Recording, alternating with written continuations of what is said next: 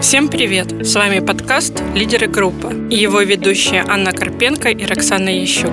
Я Анна Карпенко, организационный консультант и адвокат. Я Роксана Ящук, сертифицированный транзактный аналитик в области психотерапии и организации, предварительный тренер и супервизор в ТА. В этом подкасте представляем психологическую модель транзактный анализ в организациях. Мы говорим простым языком транзактного анализа о сложном, на конкретных примерах бизнеса. Подкаст «Лидер и группа». Привет! Сегодня тема нашего выпуска – лидерство. Кто такие лидеры, какие бывают их типы, да, и зачем вообще нам нужно да, такое понятие, как лидерство, почему это важно для организациях. Обсудим, как эту тему видел Эрик Берн, да, и как в сегодняшних реалиях это происходит. Привет, Ань. Согласна посмотреть, узнать э, больше, поговорить о лидерах, да, о лидерстве. А я думаю, что очень актуальная тема.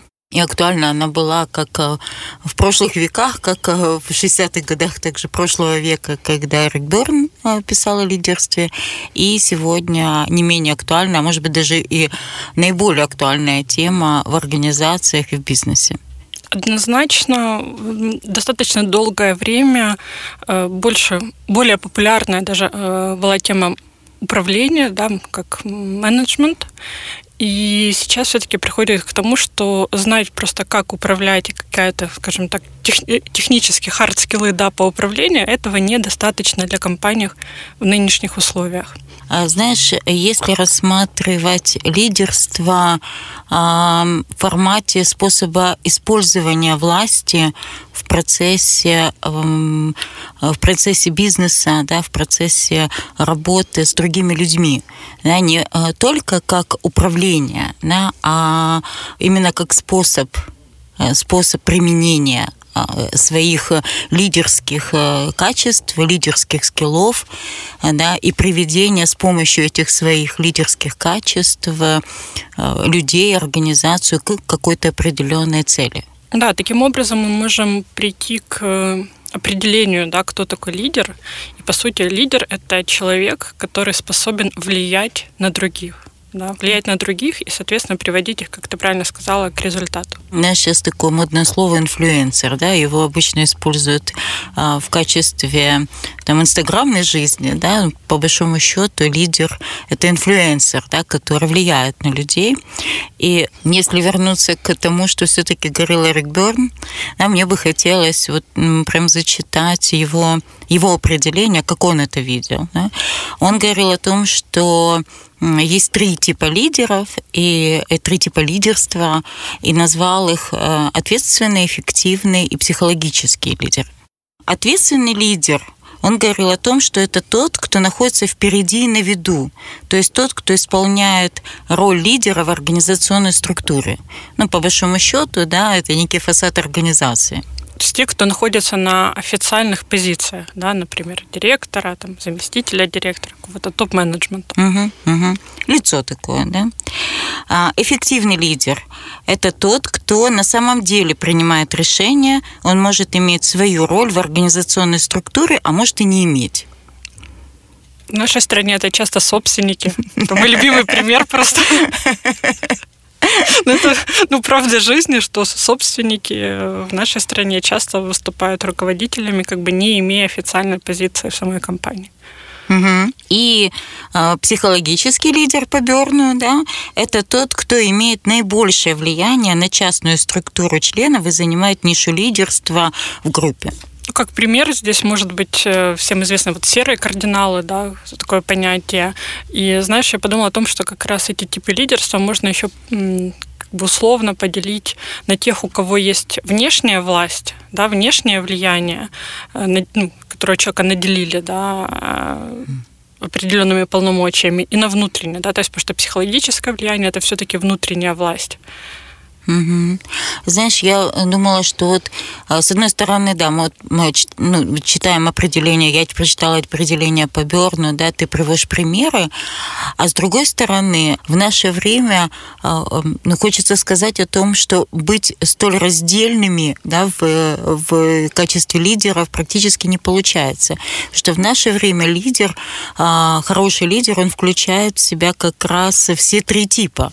Да, ему нужно и представлять организацию, организацию и быть, может, иногда ведущим человеком в каких-то переговорах, договоренностях, выступать в СМИ. А, ему нужно принимать решения, быть эффективным, а, и эти решения могут быть очень непопулярными, да, и при этом ему нужно быть, э, и важно, наверное, быть, да, психологическим этим лидером для того, чтобы мотивировать команду, вести команду, да, вот как в начале, возвращаясь к тому, что использовать, применять, да, этот процесс э, в, э, и внедрять это, да, свои умения, свои лидерские качества в то, чтобы команду привести к какой-то определенной цели, к доходности, ну и так далее. Если посмотреть вот в таком историческом аспекте, да, то буквально еще там 10, наверное, лет назад, а может и 5, э, большая часть руководителей э, концентрировали свое внимание и развивали свои навыки именно как эффективные или ответственные лидеры. Да, и в последнее время, особенно учитывая ситуацию с пандемии, да, и с э, карантинами, с ограничениями, с тем, что очень много изменений в мире происходит, да, и компаниям необходимо адаптироваться к ним. Э, активно развивается как раз психологическое лидерство, да, и лидеры прям занимаются собственным развитием, да, учатся, как мотивировать сотрудников, что их мотивирует, как улучшать способы коммуникации, да, свою коммуникацию с сотрудниками и сотрудников между собой. И это как раз вот те изменения, наверное, которые очень существенно произошли с того момента, как Эрик Бёрн написал свою книгу. Да, потому что на тот момент все-таки этого не было, да, и обычно психологического лидера выполнял роль эту кто-то другой в группе да, или в организации, то на сегодняшний день это прям критически важно, чтобы у лидера были эти навыки и способность психологически влиять на других людей. Знаешь, я подумала, что если а, вернуться в прошлое, да, и посмотреть а, а, психологического лидера, то это, как правило, был некий человек в команде, да, который отвечал за какое-то увеселительное мероприятие, да, или он бунтовал против, против каких-то норм в организации, да, бунтовал, он в какой-то степени был скрытым лидером, а не проявленным. А, и сейчас да, а для того, чтобы вот этих подводных камней, подводных течений не было, и важно ну, как объединять в себе да, разные эти типы и стили лидерства. И э, если вот сейчас говорить да, о типах и стилях лидерства, то теоретически э, вот Роза Краудс, она выделила четыре стиля, да, или типа лидерства, как мы говорим, да, и вот э, при, э, они называются как принудительный, контролирующий, коучинговый и участвующий. Я хотела бы предложить, чтобы мы сейчас с тобой обсудили каждый из этих стилей, как это может звучать в теории, и в практике. Да, давай. Чего начнем? Ну, давай начнем с первого, да, как по списку, принудительный. Ну, или то, что понятно, наверное, больше нам, да, в, а, в нашем менталитете, как директивный, да, или такой тиранический стиль, агрессивный, авторитарный, авторитарный да. И тогда, если э, посмотреть на такого лидера, да, то он что в первую очередь применяет, использует э, принуждение, давление, да, есть э, мое мнение, есть мое мнение, и если мое мнение неверно, смотри пункт первый, где есть мое мнение, которое всегда верно. И немножко отвлекусь, но это как раз пример в тему. Эм, рассказали про новую организацию, которая вот создается с идеей, с проектом, все, и у них как бы есть там тоже свой лидер. Ну, как бы изначально это все позиционировалось как очень там партнерство, равноправие. И первое собрание этой организации, и лидер встает и говорит, и вообще вы здесь для того, чтобы делать то, что я вам говорю.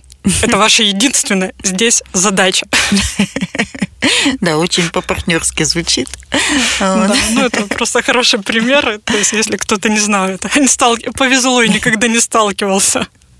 Знаешь, мне сейчас почему-то, я человек, родившийся в 70-х годах, да, прошлого столетия, и мне прям сейчас а, а, телевизор перед глазами, который был, да, этот памятник, а, не памятник, а как у нас, мавзолей Ленина, да, и вся вот эта вот бригада людей, которые стояли в шляпах, да, и вот прям а, принудительный директивный способ, да, для меня это вот э, веха, да, такая история СССР. Ну, вот есть партия, да, и, и остальные люди. И если говорить а, в языке, ну, языком транзактного анализа, да, где я окей, а вы так себе, да, ну или совсем не окей. Ну, вот, вы можете быть окей, если вы делаете то, что я говорю, и подчиняетесь мне. Вот. Ну и в реалиях нашего времени, по-моему, это вообще не работает, вообще не работающая какая-то часть.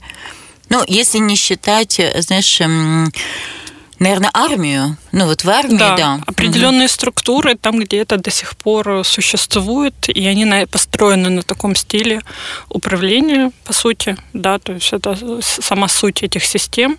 И армия, специальные структуры, ну, правоохранительные органы, у них, конечно же, до сих пор такая же система. Ну, я думаю, что там это не зря так э, придумано, да, потому что есть э, генералы со стратегическим мышлением, и те люди, да, специально обученные люди, которые долго изучали стратегии, как направлять войска, как э, ну, что-либо делать да, для того, чтобы получить э, благоприятный результат. Хотя есть и такие случаи, э, я сейчас, конечно, их так не вспомню, но это, наверное, в общем, да, так про то, что иногда офицеры бунтовали, и именно через этот бунт находили наилучшие решения, да, которые могли, ну, спасали да, целые армии в том числе. Вот, но если вот вернуться к бизнесу, да, отойти от армии и правоохранительных органов, я, конечно, их очень уважаю, да, да, если перейти все-таки к бизнесу, то в бизнесе, я думаю, это не рабочая сейчас, а не рабочий сейчас метод принудительный. Он не рабочий, но он существует. Угу. Я, я бы так сказала, что все-таки, особенно в каких-то небольших каких-то компаниях, э, вполне еще, еще существует. Mm-hmm. То есть там, где слишком много власти у там, директора, или обычно это собственник, который он же и выполняет да, функции директора. И когда подчиненные там, сотрудники, которые в нашей стране многие не чувствуют себя в безопасности да, с точки зрения именно защиты их как сотрудников, да, как их трудовых прав. Вот есть такое. Mm-hmm. Тут, ну, конечно, момент, почему они соглашаются, да, работать в таких компаниях, это уже чуть другая тема, но такое еще, конечно, существует. Ну, я сейчас вспоминаю наш подкаст про родительские и детские организации, да, про согласие, потому что, наверное, встречаются сценарии. Да, а человек в ребенке, он находит своего родителя, а родитель находит своих детей, а, и таким образом они проигрывают свои сценарии и что-то себе подтверждают. Поэтому, да, пока, пока будет э, действовать сценарий, до тех пор будут э, э, и такие организации, и такие лидеры. Окей, смотри, если перейти к следующему типу лидерства, контролирующий, да, то по большому счету он э, схож э, с этим принудительным, да, он тоже использует родительскую позицию, да, тоже в какой-то степени принуждает. В чем же тогда его отличие от э, первого типа? Как ты думаешь? По сути, там есть чуть-чуть больше свободы для подчиненных. Ну, вот основная разница то есть, если в первом случае вообще как бы нету никаких вариантов, и шаг вправо, шаг влево, расстрел, да, то здесь все-таки э, больше свободы и есть э, могут и поощрять, и наказывать. Mm-hmm. То есть вот такие вот э, уже взаимоотношения чуть-чуть другие. Да, эти другие взаимоотношения, они тогда э, дают некий ну, климат в организации, да, где действительно э, ну, прям семейная история происходит. Папа, мама и ребенок. Да, когда если ребенок хорошо себя ведет, ему дают плюшку. А плохо себя ведет, его наказывают. То есть э, в какой-то степени это схоже с первым типом, а при этом создается некое условное представление, что человек свободен. Вот ну, это такая тонкая манипуляция, как по мне. Тебе не кажется? Да, и знаешь, о чем я сейчас подумала? Во многих компаниях э, принято внедрять так называемые KPI, да, то есть показатели эффективности. И вот они, по сути, являются таким очень тонким инструментом такого способа управления, что вроде бы мы вам даем свободу. Вот у вас есть задача, вы их делаете, мы там не сильно вмешиваемся, что вы там делаете. Да, но если вы не сделаете, то есть мы вас как бы там лишим премии, по-другому пересчитаем оплату труда. И получается, люди вынуждены каждый там период, да, на, на который у них выставлены эти показатели эффективности, как доказывать, что они хорошие. Угу. Доказывать, что они делают свою работу и делают ее хорошо, потому что все равно ты же понимаешь, что тут оценка, она всегда будет чуть-чуть субъективная, ну, она никогда не будет полностью объективна, да, насколько хорошо выполнены эти показатели. Ну, мне кажется, что это вот инструмент такого стиля управления. Знаешь, я тут подумала как психотерапевт больше а, про историю детей, а, братьев, сестер и про то, что в такой системе а, будет жить конкуренция, да, и будет она нездоровая, эта конкуренция, потому что родитель, ну, начальник это, да, контролирующий, он будет выделять, да, из серии, как а Петя лучше сделал, да, а Маша молодец. Вот. И вот а, создавать вот эту нездоровую токсичную среду, да, такой, по большому счету, это лидер-токсик такой. Однозначно, это не очень здоровое отношение, да, не очень здоровый стиль управления, стиль лидерства. И если перейти к тем двум э, стилям, которые являются более, ну, действительно более здоровыми, да, в современных условиях, более актуальными, можно и так сказать, то первый из них это коучинговый стиль лидерства, и основное его отличие это в том, что задача такого лидера и его подход – это стимулировать сотрудников к индивидуальному росту, к индивидуальному развитию, делиться знаниями, оказывать поддержку, исходя из того, что все равно у него есть его внутренняя как бы власть, да, и есть какая-то определенная позиция, на которую он может влиять на сотрудников. Угу. Знаешь, я сейчас подумала про такие трендовые а, названия, да, про то, что используется часто в, в организациях сейчас, в бизнесе, да, хард и софт-скиллы. Да, и тогда, если мы говорим о коучинговом стиле лидерства, да, таком лидере, то как ты думаешь, в первую очередь, э, что он поддерживает, да, какой скилл, какие скиллы? Э? Однозначно софт. Угу. Угу. Однозначно софт, то есть он будет э, развивать в сотрудниках их софт-скиллы для того, чтобы они могли реализовать свои навыки профессиональные. Угу, угу. Ну, я думаю, что здесь тогда будет присутствовать эмпатия, да, ну, такого лидера. Он будет поддерживать, да, то есть э, в какой-то степени это он тоже может выражать себя как родительская фигура, однако позитивная. Как более да, заботливый. Как структур... да, ну, ну, да, наверное, заботливая, да, угу, поддержка такая со стороны власти, да, с, с его позиции. Я, знаешь, сейчас еще подумала, вот сейчас э, во многих организациях модно такое такое пространство иметь, place, да, в виде коворкингов, э, стеклянных там переговорок, да, чтобы все видели, открытых дверей. Вот, вот э, если мы говорили о предыдущих, принудительных, да, вот контролирующие, то там я прям такой директор за закрытыми дверями, со столом с красного дерева и большим креслом, да, то здесь, наверное, это такой э, лидер, да, который может сидеть в открытой какой-то переговорке, да, или, ну, во всяком случае, его видно, вот, э, с открытыми дверями, как минимум, да, где другие члены команды могут э, заходить, задавать вопросы. Да, это однозначно будет лидер, который в доступе, угу. знаешь, к которому можно обратиться, к которому можно прийти, которого не бояться, да, потому что тоже нету страха обратиться, ну, нет этого страха наказания, у которого можно получить поддержку. И да, ты очень хорошо сказала про открытые двери, это как, знаешь, про такие открытые границы. Знаешь, я сейчас так подумала, что вот э, мне, например, сложно работать, находиться с людьми, ну, когда много людей в зале, да, и это вот, если бы я была лидером в организации, то я бы хотела бы иметь небольшое свое пространство, не потому что я считаю себя как-то выше или ниже, да, или там хочу отгородиться или закрыть свои границы, а в том, что я эффективнее и лучше работаю в одиночестве, да, где мне легче сосредоточиться. Однако однозначно я бы хотела, чтобы мои двери были открыты, да, то есть чтобы это не было а, за какими-то да, там, массивными дверями, и люди бы ко мне не могли зайти. Да, то есть тут, наверное, смотреть важно все-таки еще на индивидуальную особенность, да, но и на то, что вот это про психологическое лидерство, да, что психологически транслирует лидер, да, даже если он закры... сидит в закрытом кабинете, да, но есть некое разрешение о том, что вы можете заходить, да, я доступен. А знаешь, вот я сейчас подумала э, про четвертый тип. Вот, по-моему, мы сейчас как-то плавно переходим к нему уже, да, что вот то, что Роза Краус назвала участвующий лидер, да, то тогда как же он, чем же он отличается от э, коучингового? В коучинговом есть еще такой важный аспект – это делиться знаниями. То есть есть такой как обучающий э, да, процесс, а в участвующем э, больше смещается внимание в сторону поддержки. Угу.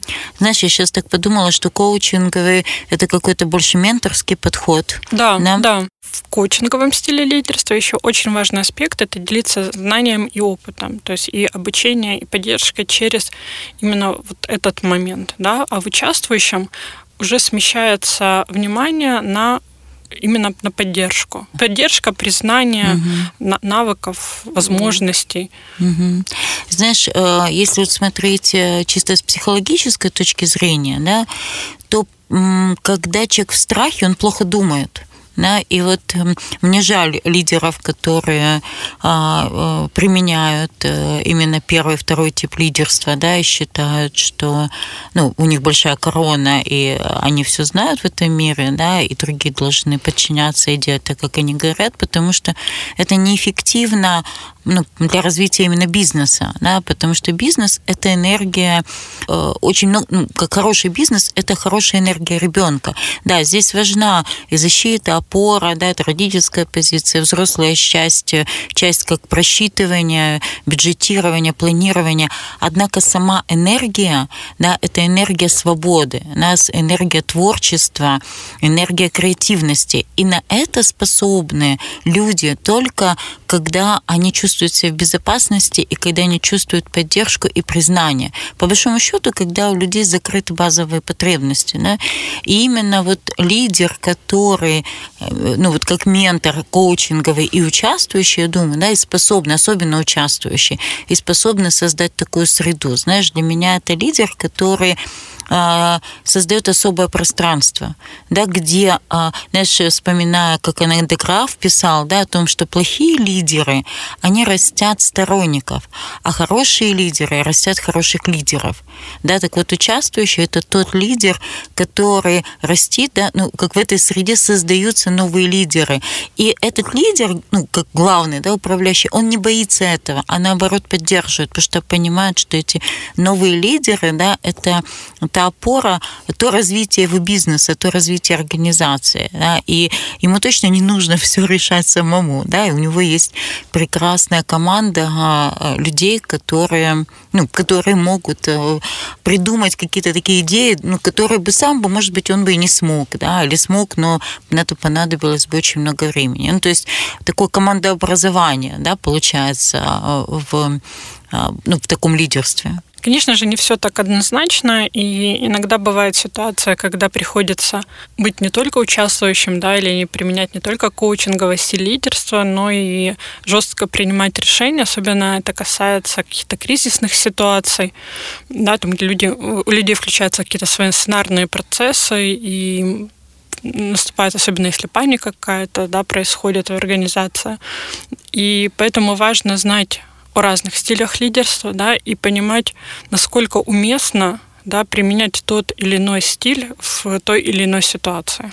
Знаешь, я сейчас подумала о разных ситуациях, которые были в нашей стране, и действительно благодаря людям, которые ситуативно да, брали на себя ответственность, становили лидером, некоторых последствий, трагических прям последствий пришлось избежать, хотя и были они, ну, может быть, не в такой степени, как а, могло бы быть. Да? Вот. И для меня это все вместе звучит э, как э, интегрирующие взрослые, да, это то, что сейчас у нас в транзактном анализе да, говорится в, а, в школе или методе сотворческого такого ТА, где человек здесь и сейчас может выбирать э, нужное, необходимое, да, необходимую роль вне зависимости от своего сценария. Да, где-то да, взять управление и быть жестким, суровым, да, такой МЧС, а вот, э, где-то в нужный момент оказать поддержку. Но по большому счету это про, такое, про такую гибкость лидера да, и про такую осознанную фигуру. Ну, если взять по Берну, автономную фигуру. И, и если напомнить да, про автономию, автономная фигура, автономия – это человек, который а, может а, применять, да, быть способным, да, быть осознанным, быть спонтанным и оставаться близким в независимости от разных ситуаций. Ну, если это перевести на этот язык, да, в кризисной ситуации, на психологическом уровне транслировать поддержку и безопасность, насколько это возможно в, в этой ситуативной, э, в, в этой ситуации. Автономность – это действительно то, к чему мы все стремимся, и это, наверное, одна из целей развития и целей развития внутри организации и в целом в мире. На этом мы будем заканчивать наш выпуск интересный. Я думаю, что, знаешь, это тоже такая тема, которую можно будет продолжить э, потом, да, или будут вопросы, на которые мы сможем ответить. Сто процентов. Э, я прям себя знаешь, насильно заставляю остановиться, не перегрузить наших слушателей, потому что много, много еще есть чего сказать. Поэтому мы с вами на сегодня прощаемся. Оставляйте свои вопросы, комментарии. Мы с радостью на них будем отвечать. Подписывайтесь на наш подкаст. Услышимся. Подкаст «Лидер и группа».